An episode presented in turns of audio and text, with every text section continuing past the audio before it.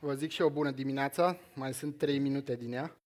Uh, da, am început mai târziu, uh, nici eu n-am neapărat un material scurt și de asta sper să vă păstrez, da, să vă păstrez atenția, da, am investit un pic uh, și în confortul vostru.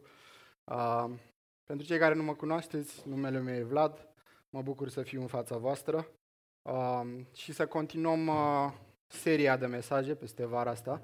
Nu știu dacă știți cum se numește, parcă nu i-am auzit pe Cosmin și uh, Cristi spunând, se numește Învățăm de la Isus. Um, și da, cumva, cum zicea și Adiel, schimbăm un pic viteza după un timp mai tehnic la unul mai, uh, mai de inimă. Um, citit din, citind din Evanghelii, uh, în pasajele în care Isus dă învățătură, Um, mi se pare că ies, uh, ies la suprafață câteva trăsături. Um, în, în învățăturile lui, el uh, contrează obiceiuri ale vremii uh, sau uh, porniri păcătoase ale oamenilor sau definește că anumite porniri sunt păcătoase. Uh, în învățăturile astea, el completează uh, legea Vechiului Testament sau Uh, ori o completează, ori uh, mărește sfera de aplicare a unei legi uh, vechi testamentale.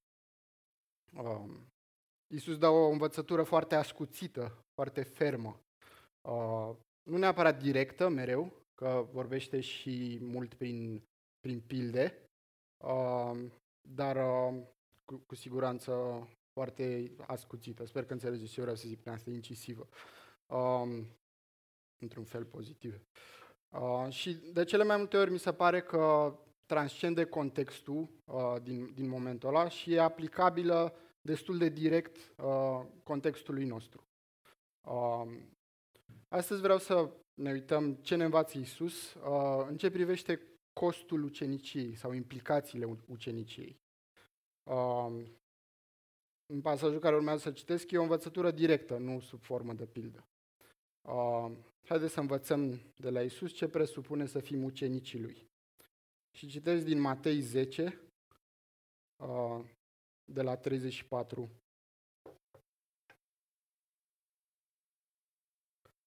Să nu credeți că am venit să aduc pace pe pământ.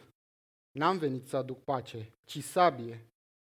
Căci am venit să-i despart pe om de tatăl său, pe fică de mama ei și pe noră de soacra sa, așa încât dușmanii unui om vor fi chiar cei din familia lui. Cel ce iubește pe tată sau pe mamă mai mult decât pe mine, nu este vrednic de mine și cel ce iubește pe fiu sau pe fică mai mult decât pe mine, nu este vrednic de mine. Oricine nu-și ia crucea și nu mă urmează, nu este vrednic de mine. Cel ce își va găsi viața o va pierde, dar cel ce își va pierde viața de dragul meu o va găsi. Um, în primul rând vreau să ne uităm, uh, da, mi se pare foarte, uh, foarte puternic textul și de asta l-am și ales uh, să pornesc de la el. Uh, să ne uităm un pic la, la context. Uh, atât înainte cât și după uh, pasajul ăsta, uh, e clar că Isus se adresează ucenicilor, celor 12. Uh, chiar tot capitolul 10, se, în tot capitolul 10 Iisus se adresează ucenicilor. Um, totuși, uh, vedem aici că la un moment dat Iisus uh, crește miza și zice, oricine nu-și ia crucea și nu mă urmează, nu este vrednic de mine. Deci, cumva, cum, cum am zis și mai devreme, mărește miza, mărește, mărește sfera de aplicație a învățăturii lui Uh, și devine clar că este pentru orice ucenic al lui Isus, nu doar pentru cei 12 care erau de față cu el, ci pentru orice ucenic, deci inclusiv noi. Sper că sunteți de acord cu concluzia asta, că pe ea înclădesc restul mesajului, dar trebuie să mă mișc un pic mai repede. Um, deci dacă e o învățătură pentru noi, ar fi de folos să, să interacționăm un pic cu, cu textul și să, să ne asigurăm că înțelegem, măcar în linii mari, Uh, ce vrea să zică Isus aici. Uh, care e treaba cu asta că Isus nu vrea să aducă pace în lume și ci vrea să aducă sabie? Se pare că Isus uh, corectează ceva ce ucenicii credeau la momentul respectiv. Și ce le zice el este că n-a venit să aducă o pace plenară în lume, în care toată lumea să, să înțelege bine uh, imediat. Și ce le zice el este că învățătura lui e una contrară învățăturii lumii. Și din cauza asta lumea o să, o să respingă învățătura lui. Uh, și respingerea asta a lumii o să creeze discordie și conflicte chiar și între membrii apropiați ai familiei. Mai târziu, în Matei 22, când e întrebat care e cea mai por- importantă poruncă din lege, Iisus răspunde, să-L iubești pe Domnul Dumnezeul tău cu toată inima ta și cu tot sufletul tău și cu toată mintea ta. Aceasta este cea din tâi și cea mai mare poruncă. Dar atenție în continuare, iar a doua, asemenea ei, este să-L iubești pe semenul tău ca pe tine însuți. Deci putem spune, a, citind și pasajul ăsta, că cu siguranță Iisus nu spune că dacă îl iubești pe El trebuie să-ți urăști membrii familiei, ci mai degrabă că, am zis dacă îl urăști pe El, dacă îl urmezi pe El, uh, trebuie să-ți urăști membrii familiei, uh, ci mai degrabă că învățătura Lui o să aducă persecuție uh, și dezbinare, chiar, chiar și Uh, da, că ucenicii lui vor avea inamici din cauza învățăturii lui și urmării lui. Uh, ce înseamnă să ții crucea, din ce zice textul? Uh, în vremea aceea, criminalii sau condamnații de alte infracțiuni erau crucificați. Și era o practică comună ca ei să fie puși să-și care crucea sau o parte din crucea pe care urmau să, să fie omorâți. Uh, deci gândiți-vă că era o situație uh, ingrată, puțin spus, uh, foarte publică, cu oamenii batjocoreau, oamenii ăștia îi loveau și așa mai departe pe tot drumul ăla. Și mă rog, nu că ar conta că era rușinos, că oricum se îndreptau spre o moarte foarte chinuitoare. Iisus chiar a, a trecut și el prin asta și a cărat și el crucea până la un punct uh, și uh, a trecut prin asta de dragul nostru. Uh, și așa că la fel pare că când zice Iisus să, să ne luăm crucea, la fel pare că și noi uh, trebuie să fim gata să fim bagiocoriți în public, să fim nedreptățiți, să suferim, inclusiv fizic, uh, chiar și până la moarte, de dragul lui. Cel ce își va găsi viața o va pierde, dar cel ce își va pierde viața de dragul meu o va găsi. În notele de subsol la noua traducere ni se spune aici că uh, este vorba și de o, o pierdere uh, în mod literal a vieții, să, să mori, martiriu, uh, dar și poate să însemne și o moarte față de sine, uh, o moarte față de firea uh, vechiul, uh, vechiul nostru fel păcătos. Uh, deci cumva sunt ambele, țineți minte ambele. Deci sumarizez cele mai importante două idei ale textului, care sunt legate între ele. Uh, practicarea învățăturilor lui Isus uh, presupune suferință și noi trebuie să fim gata pentru această suferință, inclusiv până la a ne pierde viața, de dragul lui Isus. Da, e o învățătură destul de puternică dar cred că nu e nimic nou pentru cei mai mulți dintre voi uh, și cred că nu negăm niciunul dintre noi învățătura asta.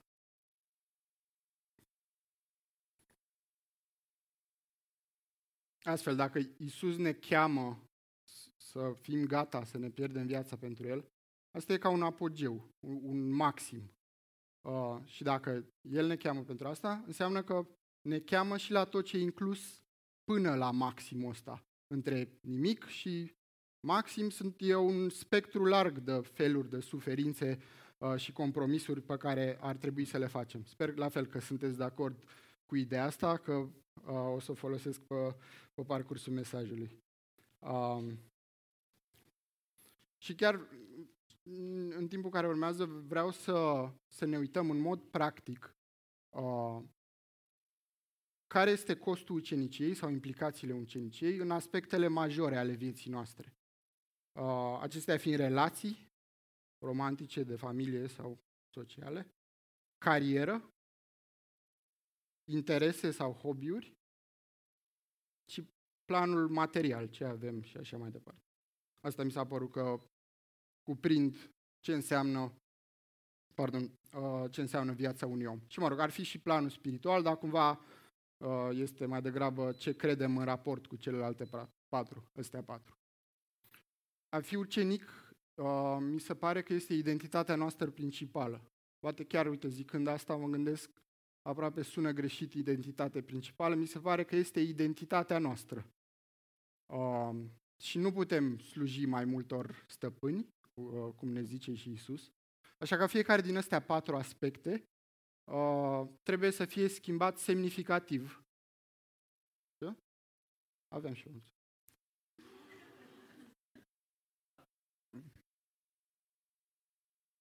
Mersi. Uh, deci ziceam că fiecare dintre astea patru aspecte uh, ale vieții noastre majore trebuie să fie schimbate semnificativ odată ce decizi, decizi să-L urmezi pe Isus.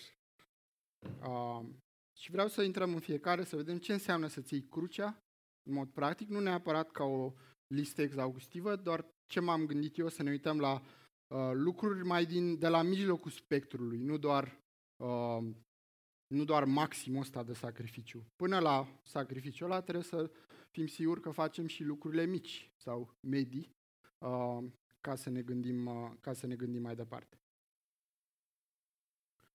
În Luca, capitolul 9, versetul 61. Un om zice, te voi urma, Doamne, însă dăm voie mai întâi să-mi iau rămas bun de la cei de, din casa mea. Adică familia mea, nu imobilul. De la, spune aici, de la cei din casa mea.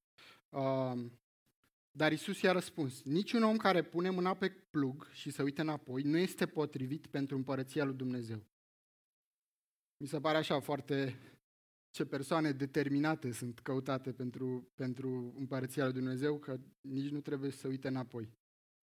Uh, ce, ce scot din pasajul ăsta e că în sfera relațiilor uh, putem să fim uh, chemați uh, să suferim despărțiri de familie, uh, cum e aici, în caz că uh, Isus ne cheamă pentru lucrarea Lui sau pentru misiune în alt oraș uh, sau în altă parte. Uh, în caz în care membrii ai familiei noastre uh, nu cred aceleași lucruri despre Isus ca și noi sau se raportează într-un fel diferit față de El, uh, putem suferi dezbinare. Și vedem că asta tratează Isus în textul de la început, când uh, este fiul împotriva tatălui și așa mai departe. Mi se pare că Isus crește miza pentru partenerul pe care ni-l alegem. Uh, fiindcă nu mai avem opțiunea să divorțăm.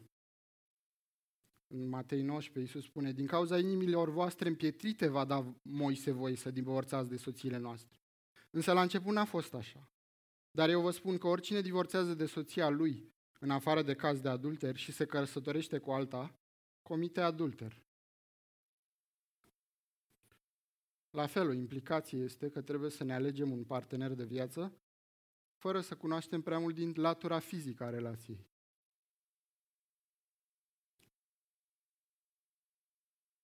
Suntem chemați să renunțăm la postura superioară față de copiii noștri, cei care avem copii, fiindcă Iisus ne învață să ne cerem iertare când greșim. Și de ce în fața copiilor? Fiindcă așa cum ne dorim ca la un dat să urmeze și ei pe Iisus, vrem să fim un exemplu pentru ei. Dacă doar uh, vorbim cu, doar le spunem că ar trebui să-și ceară iertare, dar noi nu ne cerem niciodată iertare față de ei. Nu cred că e un exemplu pe care, sau e un exemplu, uh, lipsa lui, uh, pe care l-ar putea urma. Deci, uh, da, ne, ne străduim să, să trăim ca ucenici, chiar și, uh, chiar și față de copiii noștri.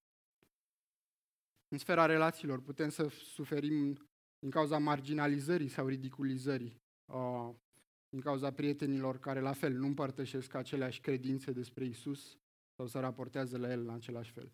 Și aici, din ce am văzut, nu neapărat la prietenii apropiați, cu aia parcă ești confortabil să fii cine ești, dar așa mai cu colegii de la muncă, cu persoane care nu ești 100% confortabil uh, și nu știu, poate vrei să dovedești ceva, acolo e mai greu să fim exact cine suntem și uneori cred că mai uh, mai și tacem când ar trebui să vorbim uh, când sunt diferite subiecte. Iisus spune așadar, nu vă temeți de ei. Pe oricine mă va mărturisi înaintea oamenilor, îl voi mărturisi și eu înaintea Tatălui meu care este în ceruri. Însă pe oricine se va lepăda de mine înaintea oamenilor, îl voi lepăda și eu înaintea Tatălui meu care este în ceruri. Dacă Isus este Domnul nostru, nu e nicio persoană pe care o să o iubim mai mult.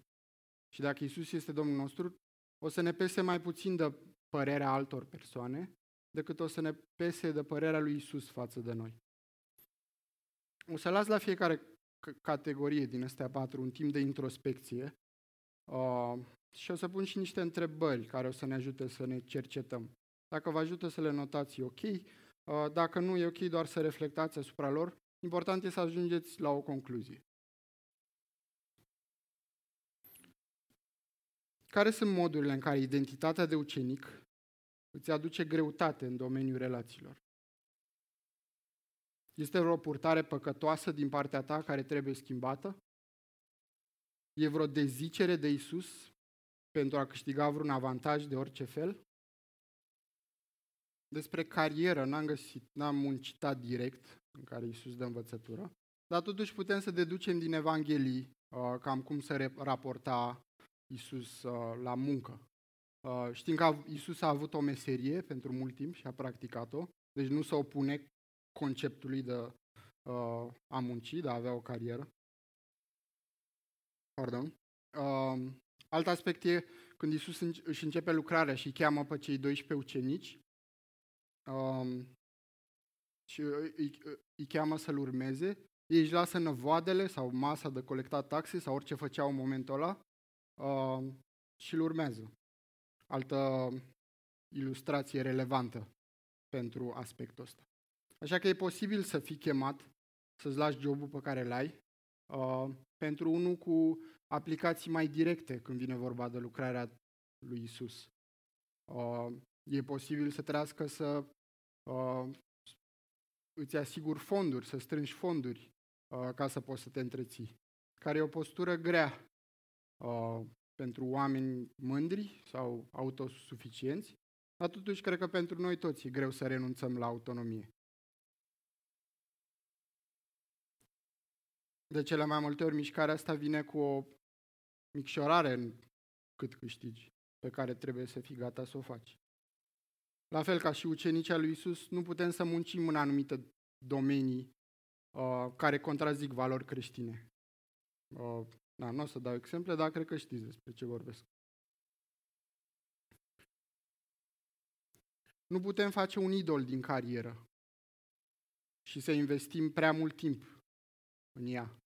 Și totuși, uh, în felul ăsta o să pierdem teren față de cei care fac un idol din carieră. Trebuie să fim gata să ne asumăm pierderea asta de teren. Nu putem urmări uh, oportunități de muncă în alte orașe sau țări dacă nu simțim că și Dumnezeu ne cheamă în alte orașe sau țări uh, pentru scopurile Lui. Lucrarea lui Dumnezeu trebuie să primeze, trebuie să aibă prioritate, orice profesie ai avea în momentul ăsta. Vom lucra ca și cum Dumnezeu e șeful nostru. Și și asta poate să fie greu. Uh, să zicem, când compania la care lucrezi nu se ridică la nivelurile așteptărilor tale sau te defavorizează într-un fel, nu mai ai opțiune să investești și tu uh, proporțional, să simți cum ar trebui să fie corect. Fiindcă tu muncești ca pentru Dumnezeu și El nu ți-a greșit cu nimic. Deci trebuie să păstrezi același nivel de performanță în ciuda a ce se întâmplă în jurul tău în companie. Și asta mi se pare că e un lucru greu. Și de asta l-am pus ca o suferință, ca un uh, compromis pe care trebuie să-l facem. Fac o paranteză aici. Nu vin în fața voastră ca un exemplu. Cred că, în primul rând, îmi predic mie lucrurile astea și eu sunt cel care are nevoie cel mai mult să le audă. Dar m-am gândit că pot fi utile și pentru voi ce am nevoie să... Poate fi util și pentru voi ce am eu nevoie să aud. Ce fel de sacrificii trebuie să înduri din cauza identității de ucenic când e vorba de munca ta? Ce sacrificii ai evitat să faci Ce înseamnă să-ți iei crucea și să-L urmezi pe Isus în domeniul timpului de relaxare, al intereselor personale sau hobby-urilor? Știm că Dumnezeu e de acord cu timpul ăsta de relaxare și încărcare, fiindcă chiar, chiar și îl încurajează. De-aia a creat sabatul, printre altele. Hai să vedem ce scrie în Matei 16, de la versetul 24. Dacă, dacă vrea cineva să vină după mine, să se lepede de sine, să-și ia cruce și să mă urmeze. Căci oricine vrea să-și salveze viața și o va pierde. Dar cel ce își va pierde viața de dragul meu, o va găsi. Aici se repetă, uh, e foarte similar cu ce am citit din Matei 10, uh, dar e o parte adăugată, să se lepede de sine. Uh, și mi se pare că e relevant pentru, pentru categoria asta. Înseamnă să renunțe la cine era înainte să-l uh, ca omul ăsta despre care vorbește Isus, să renunțe la cineva, la cine era înainte, să-l, înainte de a-L cunoaște pe Isus. Să renunțe la firea veche.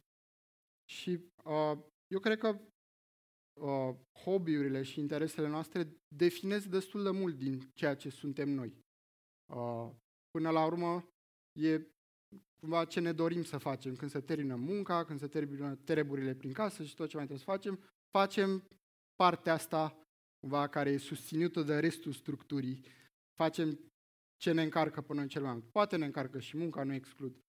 Uh, dar în mare parte sunt separate interesele și hobby-uri, sau hobby-urile, nu neapărat interesele. Uh, personal sufer de prea multe hobby-uri uh, și de lipsa focalizării pe câteva.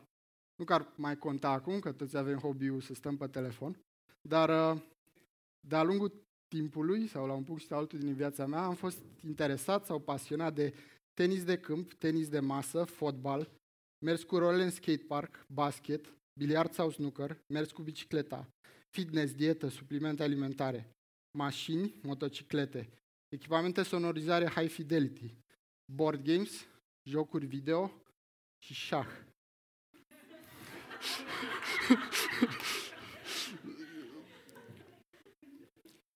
am, am mai fost tentat, dar am reușit să mă abțin de la intra în fotografie, desen, pictura miniaturilor de plastic, automodelism, aeromodelism, skydiving, snowboarding, paintball sau airsoft și poate încă altele, dar nu le mai țin minte, fiindcă n-am intrat în ele. Uh, ce au în comun toate astea? Dacă știe cineva. Pe mine? Da. Și asta. Nici asta, că unele îi plac uh, și ei. Uh, ce au în comun e că toate n-au nicio legătură cu Isus. Toate, la un moment dat sau altul, m-au dezamăgit, fiindcă uh, nu mi-au adus relaxarea sau încărcarea pe care o așteptam, sau împlinirea pe care o așteptam de la ele. Fiindcă căutam în hobby-uri ce ar trebui să găsesc, de fapt, în Dumnezeu sau Isus. În 1 Ioan 2 spune, uh, nu iubiți lumea, nici cele ce sunt din lume. Dacă iubește cineva lumea, dragostea Tatălui nu este în el. Fiindcă tot ce este în lume, pofta firii, pofta ochilor și lăudărășenia vieții, nu este de la Tatăl, ci este din lume. Iar lumea și pofta ei trec, însă cel ce face voia lui Dumnezeu rămâne pe vecie. Cum ar fi ca timpul de relaxare și încărcare al nostru să fie mai mult timp cu Isus? Cum ar fi ca slujirea sau iubirea sau rugăciunea pentru uh, seminii noștri, oamenii de lângă noi, să facă parte din hobby-urile noastre și să ne încarce. Cât ne ocupă gândurile genul ăsta de activități?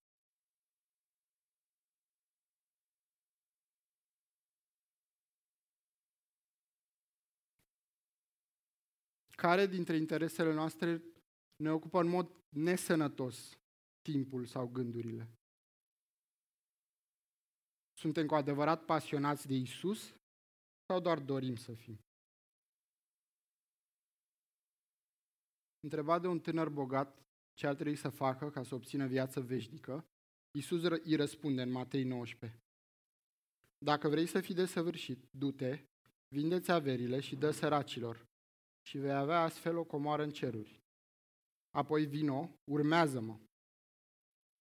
Când a auzit cuvintele acestea, tânărul a plecat întristat, pentru că avea multe averi.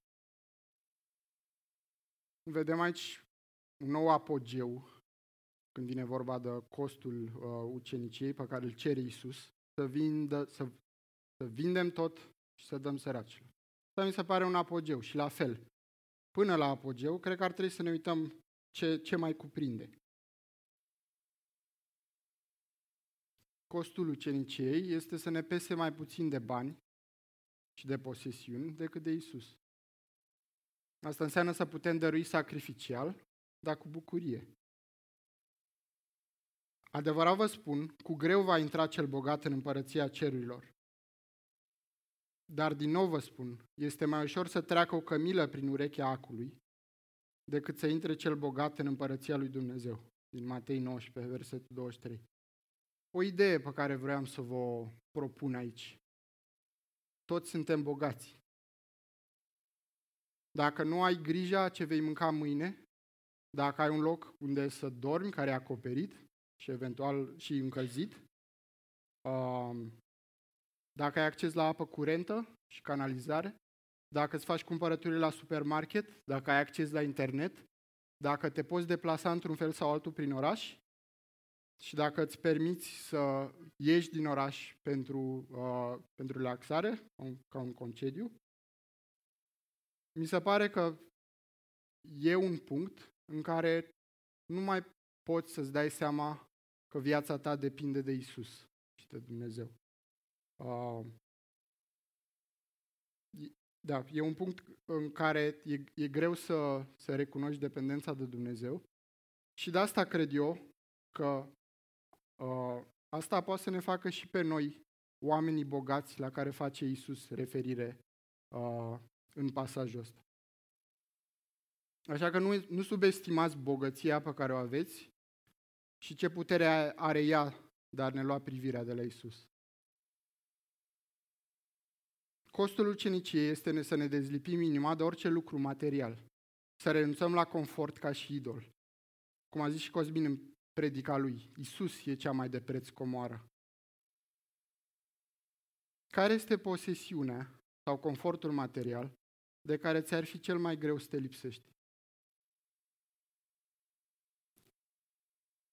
Până la urmă, de ce să facem sacrificiile astea sau compromisurile astea? Multe din lucrurile de care am vorbit nici măcar nu sunt compromisuri. De fapt, așa e mai bine să faci pe termen lung. Totuși, unele chiar sunt sacrificii care nu au niciun beneficiu în viața asta. De ce să le facem? Matei 19 cu 29. Și oricine își lasă case sau frați, sau surori, sau tată, sau mamă, sau soție, sau copii sau ogoare, de dragul numelui meu, va primi de o sută de ori mai mult și va moșteni viață veșnică. Dar mulți dintre cei din tâi vor fi cei din urmă, iar cei din urmă vor fi cei din tâi. Îl credem oare pe Isus în legătură cu ce zice aici? Întru totul? Ne trăim viețile ca și cum îl credem 100% cu ce zice în pasajul ăsta? Vedeți, Iisus mi se pare că ne descoperă adevărata valoare a fiecăruia din, din aspectele astea. Uh, și le pune într-o lumină nouă, dar corectă. Mi se pare că Iisus ne ia ochii de la pământ, de la ce e în jurul nostru, ce e în viața asta, lucruri trecătoare, și ne ridică spre cer, către viața veșnică alături de El care e adevărata viață care merită câștigată. Luați jugul meu asupra voastră și învățați de la mine, pentru că eu sunt blând și smerit în inimă și veți găsi o dihnă pentru sufletele voastre. Căci jugul meu este ușor de dus, iar povara mea este ușoară. Haideți să continuăm să luăm jugul lui ușor și să ne pierdem viața pentru a o câștiga.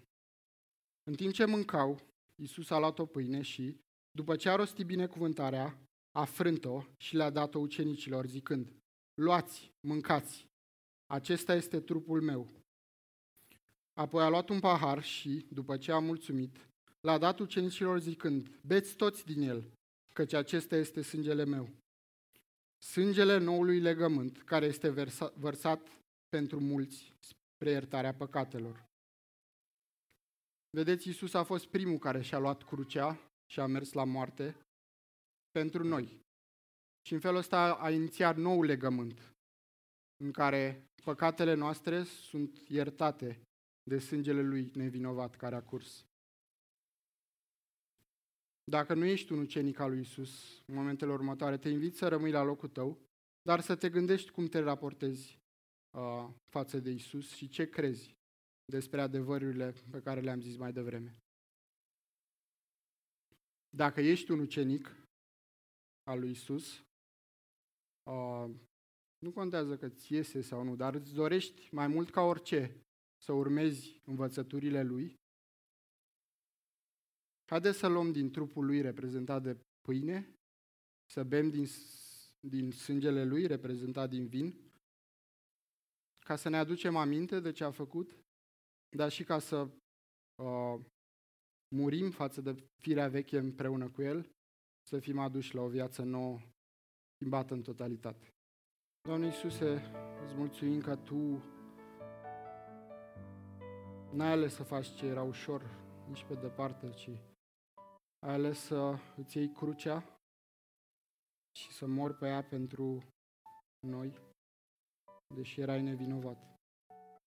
Um, te laud că ce ne cer tu nu este un sacrificiu fără de rost, uh, ci cer, cer tu de la noi e ce e cel mai bine pentru noi, fiindcă ne iubești așa mult. Îți mulțumesc și că Tu ai fost primul și ne-ai dat exemplu pentru toate învățăturile Tale. Și, uh, da, tată, cred că suntem slabi și chiar dacă, jug, uh, dacă jugul Tău e ușor, uh, noi tot nu putem să, uh, să trăim într-un fel potrivit.